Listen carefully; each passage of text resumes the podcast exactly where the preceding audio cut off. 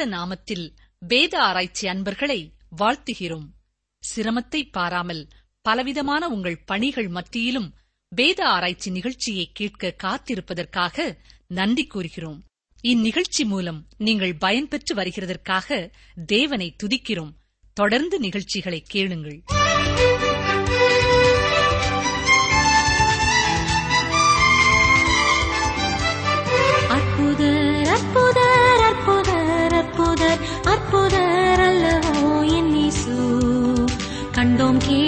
கேள்விப்பட்டோம் வேதத்தில் வாசிக்கின்றோம். அற்புதர் அல்லவோ என் இயேசு.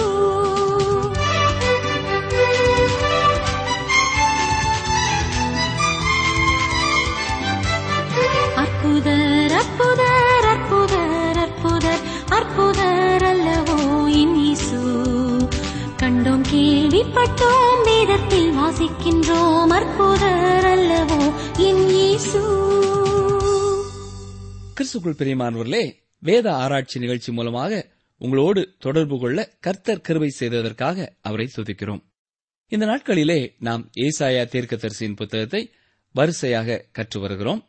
இன்று ஏசாயா ஐம்பதாம் அதிகாரம் இரண்டாம் வசனம் முதல் ஐம்பத்தி ஓராம் அதிகாரம் இருபத்தி மூன்றாம் வசனம் வரை சிந்திக்க இருக்கிறோம். முதலாவது ஏசாயா ஐம்பதாம் அதிகாரம் இரண்டாம் வசனத்தை பாருங்கள்.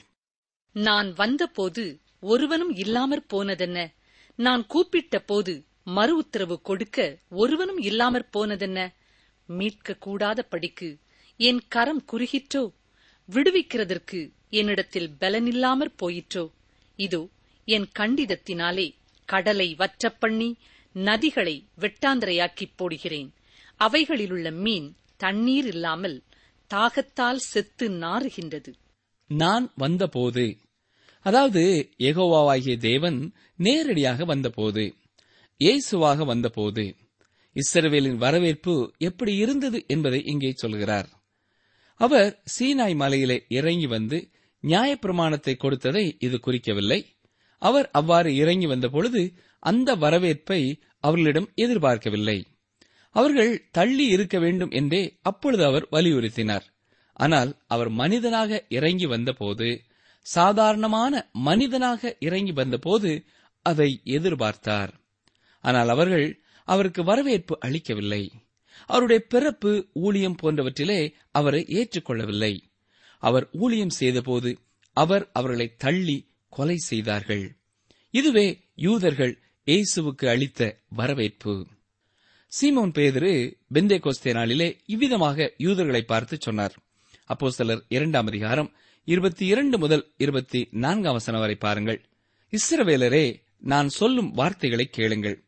நீங்கள் அறிந்திருக்கிறபடி நசரனாகிய இயேசுவை கொண்டு தேவன் உங்களுக்குள்ளே பலத்த செய்கைகளையும் அற்புதங்களையும் அடையாளங்களையும் நடப்பித்து அவைகளினாலே அவரை உங்களுக்கு வெளிப்படுத்தினார். அப்படி இருந்தும் தேவன் நிர்ணயித்திருந்த ஆலோசனையின்படியேயும் அவருடைய முன் அறிவிப்பின்படியேயும் ஒப்புக் கொடுக்கப்பட்ட அந்த இயேசுவை நீங்கள் பிடித்து அக்கிரமக்காரருடைய கைகளினாலே சிலுவையில் ஆணியடித்து கொலை செய்தீர்கள். தேவன் அவருடைய மரண உபாதிகளின் கட்டை அவிழ்த்து அவரை எழுப்பினார். அவர் மரணத்தினால் கட்டப்பட்டிருக்க கூடாதிருந்தது. அவர்கள் மேசியாவை தள்ளினபடியினாலே அவர்களை தேவன் புறக்கணித்ததாக தெளிவாக இங்கே கூறுகிறார். ஏசாயா ஐம்பதாம் அதிகாரம் நான்காம் வசனத்தை பாருங்கள். இழைப்படைந்தவனுக்கு சமயத்திற்கேற்ற வார்த்தை சொல்ல நான் அறியும்படிக்கு கர்த்தராகி ஆண்டவர் எனக்கு கல்விமானின் நாவை தந்தருளினார். காலைதோறும் என்னை எழுப்புகிறார். கற்றுக்கொள்ளுகிறவர்களைப் போல நான் கேட்கும்படி என் செவியை கவனிக்க செய்கிறார். இயேசு கிறிஸ்து என்னும் நாமத்தினால் அவர் தேவனை வெளிப்படுத்தினார். அவர் பூரணமான தாசன். அவர் தன்னை எகோவா அதோனாய் என்பவராய் வெளிப்படுத்தினார். அவர் எகோவா அதோனாயாக இருக்கிறார். அவ்விதமே தன் மக்களுக்கு தன்னை காண்பித்தார். அவர் சாந்தமுள்ளவராக தாழ்மை உள்ளவராக தேவனுடைய சித்தம் செய்கிறவராக வந்தார். கற்றுக்கொள்கிறவர்களைப் போல நான் கேட்கும்படி என் செவியை கவனிக்கச் செய்கிறார் என்று சொல்வதின் அர்த்தம் இயேசு தேவனுடைய வார்த்தையை கற்றார் என்பதே. இயேசு தன்னுடைய முப்பதாம் வயது வரைக்கும் என்ன செய்து கொண்டிருந்தார்? என்று கேள்வி கேட்கும் பொழுது அநேகர் அவர் தச்சராக பணிபுரிந்தார் என்று சொல்வார்கள். ஆனால் இது பாதி உண்மையே. அடுத்த பாதி உண்மை என்னவென்றால் அவர் தேவனுடைய வார்த்தையை கற்றுக்கொண்டிருந்தார் என்பதுதான். என்ன ஒரு ஆச்சரியம் இல்லையா? அவரே வேதத்தை கற்றுக்கொண்டிருந்திருப்பார் என்றால் நமக்கு இந்த வேதம் எத்தனை முக்கியம் என்பதை நாம் புரிந்து கொள்ள வேண்டும். எனக்கு அருமையான சகோதரனே சகோதரியே நம்முடைய வாழ்க்கையிலே வேதத்திற்கு எவ்வளவு இடம் கொடுக்கிறோம்? சிலர் வேதத்தை வாசிக்காமலே எனக்கு வேதம் அட்டை முதல் அட்டை வரை முழுவதும் தெரியும் என்பார்கள். அருமையானவர்களே நாம் வேதத்தை நன்கு கற்றுக்கொள்ள வேண்டும். தேவன் நமக்குரிய வாக்குத்தத்தங்களையும் ஆசீர்வாதங்களையும் வழிநடத்துதல்களையும் அதிலே வைத்திருக்கிறார். தேவன் நம்மோடு பேசும்பொழுது நாம் அவருக்கு செவி கொடுக்க வேண்டும். வேத வசனங்கள் மூலமாக நமது வாழ்க்கையில் உள்ள பாவங்களை ஆண்டவர் நமக்கு சுட்டி காட்டுகிறார் நம்மை ஆற்றுகிறார் தேற்றுகிறார் நம்மை கரம் பிடித்து வழி நடத்துகிறார். தொடர்ந்து ஏசாயா ஐம்பதாம் அதிகாரம் ஐந்தாம் வசனத்தை பாருங்கள். கர்த்தராகி ஆண்டவர் என் செவியை திறந்தார். நான் எதிர்க்கவும் இல்லை நான் பின்வாங்கவும் இல்லை இது இயேசு கிறிஸ்துவின் உண்மையான கீழ்ப்படிதலை பற்றி சொல்கிறது. அவருடைய சிலுவை பாடுகளிலே இதை நாம் தெளிவாக பார்க்கிறோம். யாத்ராமம் இருபத்தி ஓராம் அதிகாரம் முதல் ஆறு வசனங்களிலே அடிமையை குறித்து இந்த விதமாய் நாம் வாசிக்கிறோம். குறிப்பாக ஆறாம் வசனத்தை பாருங்கள். அவன் எஜமான் அவனை நியாயாதிபதிகளிடத்தில் அழைத்துக் கொண்டு போய் அவனை கதவின் அருகேயாவது கதவு நிலையின் அருகேயாவது சேர பண்ணி அங்கே அவன் எஜமான் அவன் காதை கம்பியினாலே குத்த கடவன். பின்பு அவன் என்றைக்கும் அவனிடத்திலே சேவித்துக் கொண்டிருக்க கடவன் என்று வாசிக்கிறோம். இவ்வாறு நிரந்தரமாக வேலைக்காரனாக இருக்க விரும்புகிறவன் அன்று செய்ய வேண்டும். அவ்விதமாகவே அவர்கள் செய்து காதிலே காதணி அணிந்திருப்பார்கள். இது எதை குறிக்கிறதென்றால் அவன் வாழ்நாள் முழுவதும் அந்த குறிப்பிட்ட எஜமானுக்கு அடிமையாக இருக்கிறான் என்பதையே. மேலும் அந்த அடிமை அவ்வாறு நிரந்தரமாக அடிமையாக இருக்க விரும்பியதற்கு இரண்டு காரணங்கள் இருந்தன. ஒன்று அவன் அந்த எஜமான் மீதுள்ள பாசத்தால் அப்படி செய்தான். இரண்டாவது அவன் ஒரு அடிமை பெண்ணை மணந்து கொண்டபடியினால் அவளை விட்டு செல்ல மனதில்லாதபடியினால் இந்த காரியத்திற்கு ஒத்துக்கொண்டான்.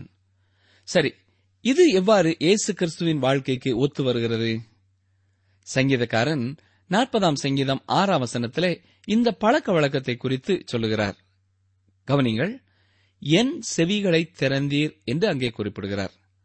இப்பொழுது இந்த வார்த்தைகள் எபிரேயர் பத்தாம் அதிகாரம் ஐந்தாம் வசனத்திலேயும் மேற்கோடிட்டு காட்டப்படுகிறது. ஆகையால் அவர் உலகத்தில் பிரவேசிக்கும் போது பலியையும் காணிக்கையையும் நீர் விரும்பவில்லை. ஒரு சரீரத்தை எனக்கு ஆயத்தம் பண்ணினீர். இங்கே ஒன்றை நீங்கள் கவனிக்க வேண்டும். சங்கீதம் ஆறிலே செவிகளை திறந்தீர் என்று சொல்லப்படுவது இங்கே ஒரு சரீரத்தை எனக்கு ஆயத்தம் பண்ணினீர் என்று சொல்லப்பட்டிருக்கிறது. இயேசு கிறிஸ்து சிலுவைக்கு சென்ற பொழுது அவருடைய செவிகள் திறக்கப்படவில்லை. அதாவது அவருடைய செவிகளிலே துளையிடப்படவில்லை. ஆனால் தேவன் அவருக்கு கொடுத்த சரீரத்தை சிலுவையிலே ஆணி அடித்ததின் மூலம் தன் சரீரத்திலே துளையை ஏற்றுக்கொண்டார். காதில் அல்ல சரீரத்திலேயே எனக்காக உங்களுக்காக அவர் இப்படிப்பட்ட துளைகளை ஏற்றுக்கொண்டார். அவர் தன் மைமைப்பட்ட சரீரத்திலேயும் கூட இந்த ஆணி அடிக்கப்பட்ட தழும்புகளை உடையவராக பரலோகம் சென்றிருக்கிறார். காதில் துளையிட்ட அடிமையை விட இவர் மிக அதிகமானதாக செய்திருக்கிறார். நம் மீது கொண்ட அன்பினாலும் நாம் இல்லாமல் அவர் பரலோகம் செல்ல விரும்பவில்லை என்பதாலும் தன்னுடைய சரீரத்தையே சிலுவையிலே பதித்து துளைகளை ஏற்றுக்கொண்டார் அவருடைய சிலுவை மரணத்தினாலே நாம் மீட்படைந்து பரலோகம் சென்று தேவனோடு இருக்கும் பாக்கியத்தை பெற்றுக் கொள்கிறோம். எனக்கு அருமையான சகோதரனே சகோதரியே இந்த உண்மையை நீங்கள் அறிந்திருக்கிறீர்களா? இந்த உண்மையை அறிந்தவர்களாக இயேசுவே எனது இரட்சகர் என்பதை ஏற்றுக்கொண்டிருக்கிறீர்களா? ஆறாம் வசனம் பாருங்கள். அடிக்கிறவர்களுக்கு என் முதுகையும் தாடை மயிரை பிடுங்குகிறவர்களுக்கு என் தாடைகளையும் ஒப்புக் கொடுத்தேன். அவமானத்துக்கும் உமிழ்நீருக்கும் என் முகத்தை மறைக்கவில்லை. இவை யாவும் அப்படியே இயேசு கிறிஸ்துவின் சிலுவை மரணத்திலே நிறைவேறினதை நாம் மத்தேயு மார்க்கு யோவான் மற்றும் லூக்கா சுவிசேஷங்களிலே பார்க்கிறோம். அவர் துப்பப்பட்டதையும் வாரினாலே அடிக்கப்பட்டதையும் குட்டப்பட்டதையும் அவமானப்படுத்தப்பட்டதையும் இங்கே நாம் வாசிக்கிறோம். ஏசாயா ஐம்பதாம் அதிகாரம் பத்தாம் வசனத்திற்கு வருவோம் என்றால் உங்களில் எவன் கர்த்தருக்கு பயந்து அவருடைய தாசனின் சொல்லை கேட்டு தனக்கு வெளிச்சமில்லாததினால் இருட்டிலே நடக்கிறானோ அவன் கர்த்தருடைய நாமத்தை நம்பி தன் தேவனை சார்ந்து கொள்ள கடவன் என்று வாசிக்கிறோம். இவைகள் மிகவும் சிறந்த வார்த்தைகள். ஆவியானவர் மிகவும் இனிமையான வார்த்தைகளால் உற்சாகமூட்டும் வார்த்தைகளால் தேவனுடைய தாசன் மீது நம்பிக்கை வைத்து இழைப்பாரும்படியாக நம்மை வேண்டிக் கொள்கிறார். இதனைத் தொடர்ந்து அவர் எச்சரிக்கையான வார்த்தைகளையும் கொடுக்கிறதை நாம் பார்க்க வேண்டும்.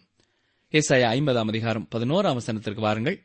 இதோ நெருப்பை கொளுத்தி அக்கினி பொறிகளால் சூழப்பட்டிருக்கிற நீங்கள் அனைவரும் உங்கள் அக்கினி தீபத்திலும் நீங்கள் மூட்டின அக்கினி ஜுவாலையிலும் நடவுங்கள்.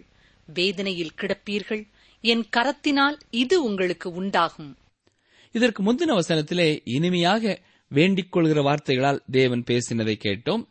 இப்பொழுது உலகத்தின் ஒளியாகிய அவரை விட்டுவிட்டு தங்களுடைய சுய ஒளியிலே நடக்கிற ஜனங்களுக்கு அவர் ஒரு எச்சரிப்பு கொடுக்கிறதையும் பார்க்கிறோம். ஒரு தேவ ஊழியரிடம் ஒருவர் வந்து ஐயா நான் உங்கள் பிரசங்கங்களை கேட்டிருக்கிறேன். அதிலே நீங்கள் ரட்சிப்பை குறித்து கூறின காரியம் சரியாக தோன்றவில்லை. ஆகவே ரட்சிப்பு என்றால் என்ன என்பதை என் அனுபவத்திலிருந்து உங்களுக்கு சொல்லிக் கொள்ள விரும்புகிறேன். என்னோடு சிறிது நேரம் செலவழிக்க முடியுமா? என்று கேட்டார். உடனடியாக அந்த ஊழியரும் ஐயா நான் உங்களோடு பேச முடியாததற்காக வருந்துகிறேன். நீங்கள் உங்கள் சொந்த அனுபவத்திலிருந்து ரட்சிப்பை குறித்து சொல்வதையும் நான் கேட்க விரும்பவில்லை. ஏனென்றால் வேதம் சொல்லுகிறதையே பரிசுத்த ஆவியானவர் வெளிப்படுத்துவதையே நானும் ஜனங்களும் கேட்டு கீழ்ப்படிந்து நடக்க வேண்டும். உங்கள் அனுபவத்தை அல்ல என்று சொன்னார்.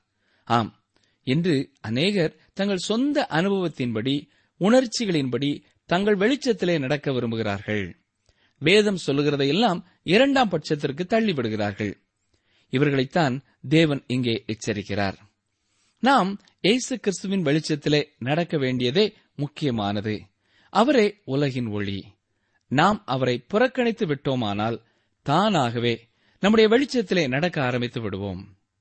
நீங்கள் உங்கள் சொந்த சிறிய வெளிச்சத்தின் அருகிலே உட்கார்ந்து குளிர் காய்ந்து கொண்டு அதன் வெளிச்சத்திலே நடப்பீர்கள் என்றால் நீங்கள் என்றென்றைக்கும் இங்கேயே இருந்து விடுவீர்கள். நித்திய ஜீவனை அடைய முடியாது என்று ஆவியானவர் இங்கே எச்சரிக்கிறார்.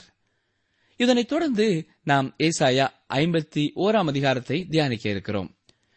தேவன் இஸ்ரவேலை குறித்து ஒரு எதிர்கால நோக்கமுடையவராக காணப்படுகிறார் என்று நாம் உணராமல் இந்த அதிகாரத்தை வாசித்து பிரயோஜனமில்லை. அந்த உணர்வுடன் கூடவே நாம் இதை வாசிக்க வேண்டும்.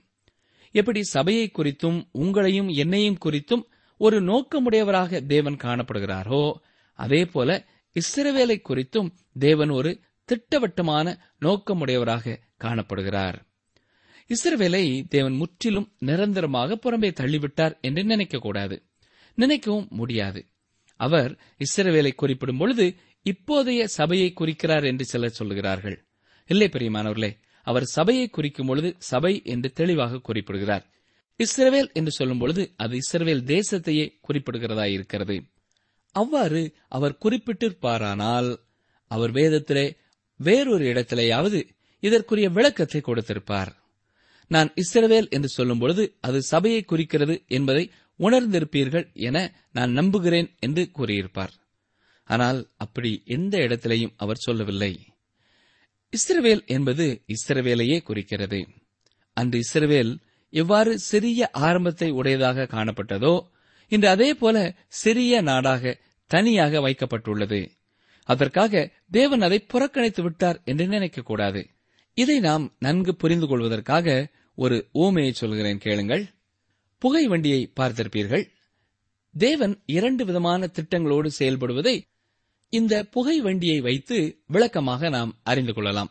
சங்கீதம் இரண்டு ஆறிலே நான் என்னுடைய பரிசுத்த பர்வதமாகிய சியோன் மீதில் என்னுடைய ராஜாவை அபிஷேகம் பண்ணி வைத்தேன் என்று பார்க்கிறோம். இந்த புகை வண்டி பின்னர் வருகிறதா இருக்கிறது. இது இப்பொழுது ஓரமாக இருக்கின்ற தண்டவாளத்திலே நின்று கொண்டிருக்கிறது. முக்கியமான தண்டவாளத்திலே நிற்கிற புகைவண்டி எது தெரியுமா? எபிரேயர் இரண்டாம் அதிகாரம் பத்தாம் வசனத்திலே சொல்லப்பட்டிருக்கிறது போல அநேகம் பிள்ளைகளை மகிமேலே கொண்டு வந்து சேர்க்கிற புகைவண்டியே அங்கே நிற்கிறது. இது விசுவாசிகளை அதாவது சபையை குறிக்கிற புகைவண்டி இந்த புகைவண்டி புகைவண்டி நிலையத்திற்கு வந்து நிறுத்தப்பட்டவுடன் ஓரமாக முன்பு நிறுத்தப்பட்ட புகைவண்டியை மத்திய தண்டவாளத்திலே கொண்டு வந்து தேவன் விடுவார். இந்த புகை வண்டியில் அப்பொழுது பூமியில் இருக்கிற இஸ்ரவேலரும் புறஜாதியாரும் ஏறும்படி புகைவண்டி நிலையத்திற்கு வந்து சேர்வார்கள். இதுவும் சரியான சமயத்திற்கு வந்து சேரும்படி தேவன் நடத்துவார். இவ்வாறு புகை வண்டியை புறப்படச் செய்வதற்கு தேவன் பயன்படுத்துகிற கடிகாரம் இஸ்ரவேல் என்பதே. அதைக் கொண்டே தேவன் பூமியின் காலத்தை அளக்கிறார். இந்த அதிகாரத்திலே தேவன் உண்மையை அறியாமல் தூங்குகிறவர்களை எழுப்பிவிட முயற்சிக்கிறார். ஒரு நித்தியமான காலை பொழுது வருகிறது என்பதை அவர்கள் அறிந்து கொள்ள வேண்டும் என்று அவர் விரும்புகிறார். ரோமர் பதிமூன்றாம் அதிகாரம் பதினோராம் பன்னிரெண்டாம் வசனங்களிலே இவ்விதமாக வாசிக்கிறோம். கவனிங்கள் நித்திரையை விட்டு எழுந்திருக்கத்தக்க வேளையாயிற்றென்று நாம் காலத்தை அறிந்தவர்களாய் இப்படி நடக்க வேண்டும். நாம் விசுவாசிகள் ஆனபோது ரட்சிப்பு சமீபமாயிருக்கிறதை பார்க்கிலும் இப்பொழுது அது நமக்கு அதிக சமீபமாயிருக்கிறது. இரவு சென்று போயிற்று பகல் சமீபமாயிற்று. ஆகையால் அந்தகாரத்தின் கிரியைகளை நாம் தள்ளிவிட்டு ஒளியின் ஆயுதங்களை தரித்துக் கொள்ள கடவோம். தொடர்ந்து ஏசாயா ஐம்பத்தி ஓராம் அதிகாரம் முதலாம் வசனத்தை பாருங்கள். நீதியை பின்பற்றி கர்த்தரை தேடுகிற நீங்கள் எனக்கு செவி கொடுங்கள். நீங்கள் வெட்டி எடுக்கப்பட்ட கண்மலையையும் நீங்கள் தோண்டி எடுக்கப்பட்ட துறவின் குழியையும் நோக்கிப் பாருங்கள். நீங்கள் எனக்கு செவி கொடுங்கள் என்று சொல்வது கடிகாரத்தின் அலாரத்தை ஒலிக்கச் செய்வது போல இருக்கிறது. இது ஒவ்வொரு யூதனையும் அழைக்கிற தேவனுடைய அழைப்பு. தேவனை அறிய வேண்டும் நீதியாக இருக்க வேண்டும் என்று விரும்புகிற கவனமான இஸ்ரவேலரின் இருதயத்திற்கான அழைப்பு. எழுந்திரு கேள் உன்னை குறித்து எனக்கு ஒரு திட்டம் உண்டு என்று தேவன் சொல்கிறார். இப்பொழுது ஐம்பத்தோராம் அதிகாரம் இரண்டாம் வசனத்தை பாருங்கள். உங்கள் தகப்பனாகிய ஆபிரகாமையும் உங்களை பெற்ற சாராளையும் நோக்கிப் பாருங்கள். அவன் ஒருவனாய் இருக்கையில் நான் அவனை அழைத்து அவனை ஆசீர்வதித்து அவனை பெருகப் பண்ணினேன். ஆபிரகாம் கல்தேயர் பட்டணத்தில் இருந்தபொழுது நான் அழைத்து வந்தேன். பிறகு அவன் வழியாக நான் செய்த காரியங்களை நோக்கி பாருங்கள். அவனுக்கும் அவனை கொண்டு மற்றவர்களுக்கும் நான் செய்ததை சற்றே பாருங்கள். அதேபோல உங்கள் வாழ்க்கையிலேயும் உங்கள் இருதயத்திலேயும் நான் செயல்பட விரும்புகிறேன் என்று கர்த்தர் சொல்கிறார். ஏசாயா ஐம்பத்தி ஒன்று நான்காம் ஐந்தாம் வசனங்களை பார்ப்போம் என்றால் என் ஜனங்களே எனக்கு செவி கொடுங்கள். என் ஜாதியாரை என் வாக்கை கவனியுங்கள். வேதம் என்னிலிருந்து வெளிப்படும். என் பிரமாணத்தை ஜனங்களின் வெளிச்சமாக ஸ்தாபிப்பேன். என் நீதி சமீபமாயிருக்கிறது. என் ரட்சிப்பு வெளிப்படும். என் புயங்கள் ஜனங்களை நியாயம் தீர்க்கும். தீவுகள் எனக்கு காத்திருந்து என் புயத்தின் மேல் நம்பிக்கையாயிருக்கும். என் நீதி சமீபமாயிருக்கிறது. இங்கே நீதி என்பது இயேசு கிறிஸ்துவை குறிக்கிறது. அவர் நமக்காக நீதியானார். தீவுகள் என்பது பூமியை குறிக்கிறது. இந்த பூமியில் உள்ள ஜனங்களுக்கு நான் ரட்சிப்பை அனுப்புகிறேன் என்று சொல்கிறார். என் புயத்தின் மேல் நம்பிக்கையாயிருக்கும். இது தேவனுடைய கரம் கொண்டு வரும் அவருடைய ரட்சிப்பை குறிக்கிறது. ஏசாயா ஐம்பத்தி மூன்றாம் அதிகாரம் முதலாம் வசனத்திலே இதை நாம் விளக்கமாக பார்க்கிறோம். கவனியங்கள். எங்கள் மூலமாய் கேள்விப்பட்டதை விசுவாசித்தவன் யார்? கர்த்தருடைய புயம் யாருக்கு வெளிப்பட்டது? கர்த்தருடைய மீட்பாகிய கரம் இயேசு கிறிஸ்துவின் மூலமாக இந்த பூமியிலே வெளிப்பட வேண்டும் என்று தேவன் விரும்பினார். அதையே நிறைவேற்றினார். எனவே இந்த தேவனுடைய கரம் இஸ்ரவேலை எதிர்காலத்திலே மீட்டு ரட்சிக்கும் என்ற செய்தியை இங்கே அனுப்பி வைக்கிறார். தொடர்ந்து ஐம்பத்தி ஓராம் அதிகாரம் பதினோராம் வசனத்திற்கு வாருங்கள். அப்படியே கர்த்தரால் மீட்கப்பட்டவர்கள் ஆனந்த களிப்புடன் பாடி சீயோனுக்கு திரும்பி வருவார்கள். நித்திய மகிழ்ச்சி அவர்கள் தலையின் மேல் இருக்கும். சந்தோஷமும் மகிழ்ச்சியும் அடைவார்கள். சஞ்சலமும் தவிப்பும் ஓடிப்போம். சியோன் என்பது பூமியிலே எருசலேமில் இருக்கிறது. இங்கே தேவன் சொல்லுகிறதை நாம் புரிந்து கொள்ள வேண்டியது அவசியம். ஏசாயா ஐம்பத்தி ஓராம் அதிகாரம் பதினான்கு பதினைந்து அவசரங்களை பாருங்கள். சிறைப்பட்டு போனவன் தீவிரமாய் விடுதலையாவான். அவன் கிடங்கிலே சாவதுமில்லை அவனுடைய அப்பம் குறைவுபடுவதும் இல்லை உன் தேவனாயிருக்கிற கர்த்தர் நானே. அலைகள் கொந்தளிக்கத்தக்கதாய் சமுத்திரத்தை குலுக்குகிற சேனைகளின் கர்த்தர் என்கிற நாமமுள்ளவர். ஆபிரகாமை பூமியின் எல்லையிலிருந்து தேவன் புறப்பட பண்ணினது போல தேவன் இஸ்ரவேலை மீண்டும் தன்னுடைய பூமிக்கு கொண்டு வர நோக்கமுடையவராய் காணப்படுகிறார். இந்த காரியத்தை எரேமியா தீர்க்கதரிசி தெளிவாக எரேமியா இருபத்தி மூன்றாம் அதிகாரம் எட்டாம் வசனத்திலே சொல்லுகிறார். இஸ்ரவேல் வீட்டின் சந்ததியாரை தங்கள் சுய தேசத்தில் குடியிருக்கும்படிக்கு வட தேசத்திலும் நான் அவர்களை துரத்தி இருந்த எல்லா தேசங்களிலும் இருந்து அழைத்து வழிநடத்தி கொண்டு வந்த கர்த்தருடைய ஜீவனை கொண்டு சத்தியம் பண்ணுவார்கள் என்று கர்த்தர் சொல்கிறார். ஆம். தேவன் எதிர்காலத்திலே இஸ்ரவேலை மிகவும் பெரிய அளவிலே விடுவிக்கப் போகிறார். முன்பு அவர்கள் எகிப்திலிருந்து விடுவிக்கப்பட்டதை மறந்து போகும் அளவிற்கு அந்த விடுதலை இருக்கும். அது மிகவும் ஆச்சரியமானது. நாம் அதை தள்ளி வைத்து விடவோ மறந்து விடவோ முடியாது. எழுந்திருங்கள் நான் இதையே செய்யப் போகிறேன் என்று கர்த்தர் சொல்கிறார். வசனம் பதினேழுக்கு வாருங்கள். எழும்பு எழும்பு. கர்த்தருடைய உக்கிரத்தின் பாத்திரத்தை அவர் கையில் வாங்கி குடித்திருக்கிற எருசலேமே எழுந்து நில். தத்தளிக்க செய்யும் பாத்திரத்தின் வண்டல்களை உறிஞ்சி குடித்தாய். இன்றைய இஸ்ரவேலின் சூழ்நிலையும் நமக்கு சிலவற்றை சொல்கிறது. தேவன் இப்பொழுதும் நாம் எழும்ப வேண்டும் என்று சொல்லிக் கொண்டிருக்கிறார். இஸ்ரவேலின் இன்றைய நிலையை சற்றே செய்தித்தாட்களிலே பாருங்கள். அது பிரச்சனைகள் மிகுந்த நகரமாக காணப்படுகிறது. அங்கே யாரும் சென்று நீண்ட நாட்கள் தங்க விரும்ப மாட்டார்கள். அது தேவனுடைய பிரியமான பூமியாக இருந்த போதிலும் தாவீதின் நகரமாக இருந்த போதிலும் மக்கள் அங்கே தங்க விரும்புவதில்லை. காரணம் என்ன தெரியுமா? பிரச்சனைகள். ஆனால் தேவன் அதை இன்னும் அழகானதாக மாற்றப் போகிறார். அவர் தன்னுடைய ஜனங்களை அங்கே திரும்ப கொண்டு வரப்போகிறார் இவை எல்லாம் இனிமேல் நடக்கப் போகிற காரியங்களாயிருக்கிறது. எழுந்திருங்கள். ஓ எர்சலமே நான் உன்னை ஒரு பெரிய நகரமாக ஆக்கப் போகிறேன் என்று தேவன் சொல்லுகிறார். ஏசாயா ஐம்பத்தி ஓராம் அதிகாரம் இருபத்தி இரண்டாம் வசனத்தை பாருங்கள். கர்த்தராகிய உன் ஆண்டவரும் தம்முடைய ஜனத்துக்காக வழக்காடப் போகிற உன் தேவனுமானவர் சொல்லுகிறது என்னவென்றால் இதோ தத்தளிப்பின் பாத்திரத்தை உன் கையிலிருந்து நீக்கிப் போடுகிறேன். இனி என் உக்கிரத்தினுடைய பாத்திரத்தின் வண்டல்களை நீ குடிப்பதில்லை. ஆம் தேவன் தன் கோபத்தின் பாத்திரத்தை இஸ்ரவேலரின் உதடுகளிலே வைத்து அழுத்தி குடிக்கச் செய்தார். ஏனென்றால் அவர்கள் இயேசுவை தள்ளினார்கள். ஆனால் நாள் ஒன்று வருகிறது. அவர் அந்த கோபத்தின் பாத்திரத்தை அவர்கள் உதடுகளை விட்டு எடுப்பார். அவருடைய நியாய தீர்ப்பை அவர் நீக்கி அவர்களை ஆசீர்வதிக்கும் காலம் வருகிறது. தேவன் இஸ்ரவேலரை எண்டெண்டைக்குமாய் கைவிட்டு விட்டார் என்று எவ்வாறு சொல்ல முடியும்? அவர் கைவிடுவதில்லை. தேசத்தின் மீதும் மக்கள் மீதும் அவர் நியாய தீர்ப்பை செய்த பின்பு மீண்டும் அவர்களை ஆசீர்வதிப்பார். தேவன் வெற்றி பெறுவார். இந்த காரியமே இங்கே சொல்லப்படுகிறது. தொடர்ந்து இருபத்தி மூன்று அவசரத்தை பாருங்கள். உன்னை நோக்கி நாங்கள் கடந்து போகும் படிக்கு குனி என்று சொல்லி கடந்து போகிறவர்களுக்கு நீ உன் முதுகை தரையும் வீதியுமாக்கும்படி உன்னை சஞ்சலப்படுத்தினவர்களின் கையில் அதை கொடுப்பேன் என்றார். இஸ்ரவேலின் எதிராளிகளும் தப்பிப்போவதில்லை என்று இங்கே தேவன் சொல்கிறார். இஸ்ரவேலுக்கு எதிராக அன்றிலிருந்து இன்று வரை செயல்பட்டுக் கொண்டிருக்கிற நாடுகள் கர்த்தருடைய நியாய தீர்ப்புக்கு உள்ளாகும் கர்த்தருடைய தண்டனைக்கு உள்ளாகும். தேவன் இஸ்ரவேல் தேசத்தை மீண்டும் அழைக்கிறதா இருக்கிறது என்பதை விசுவாசிகள் ஒவ்வொருவரும் உணர வேண்டும். மத்திய கிழக்கு நாடுகளிலே நடைபெறும் நிகழ்வுகள் இறுதி கால கட்டத்திற்குள்ளாக வந்திருக்கிறோம் என்பதை நமக்கு உணர்த்தி எச்சரிக்கிறது. இன்னும் சில தீர்க்க தரிசனங்கள் நிறைவேற வேண்டியதாயிருக்கிறது. எனக்கு பிரியமான சகோதரனே சகோதரியே இஸ்ரேல் தேசத்தை தேவன் தண்டித்தாலும் அவர்களை அனாதி சிநேகத்தால் சிநேகிக்கிறபடியினாலே மீண்டுமாக உயர்த்துவார் என்பதை இந்த வசனங்களின் மூலமாக நாம் தெளிவுபட கற்றுக்கொள்கிறோம். நம்முடைய வாழ்க்கையிலேயும் நாம் அவரை நேசிக்கும் அன்பிலிருந்து விலகி போயிருப்போம் என்றால் நம்முடைய வாழ்க்கையிலேயும் அவர் நம்மை தண்டிப்பார் நம்மை கண்டிப்பார்.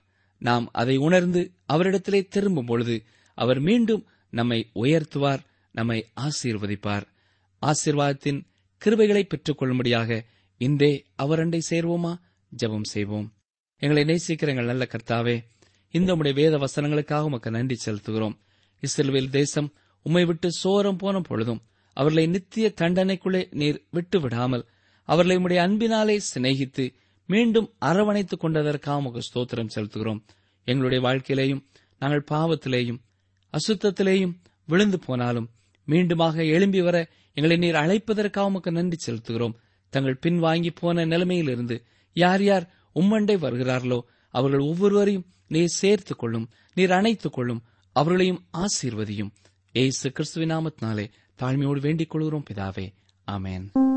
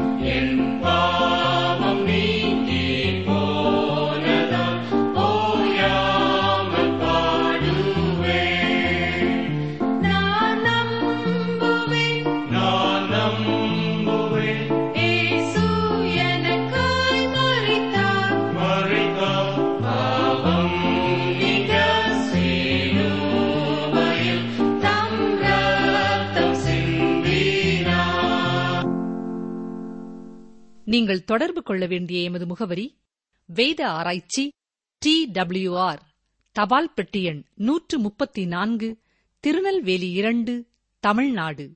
எங்கள் தொலைபேசி எண் தொன்னூற்று நான்கு நாற்பத்தி இரண்டு இருபத்தி ஐந்து இருபத்தி ஆறு இருபத்தி ஏழு மீண்டும் கூறுகிறோம். தொன்னூற்று நான்கு நாற்பத்தி இரண்டு இருபத்தி ஐந்து இருபத்தி ஆறு இருபத்தி ஏழு எங்கள் இமெயில் முகவரி Tamil DTP at radio eight eight two dot com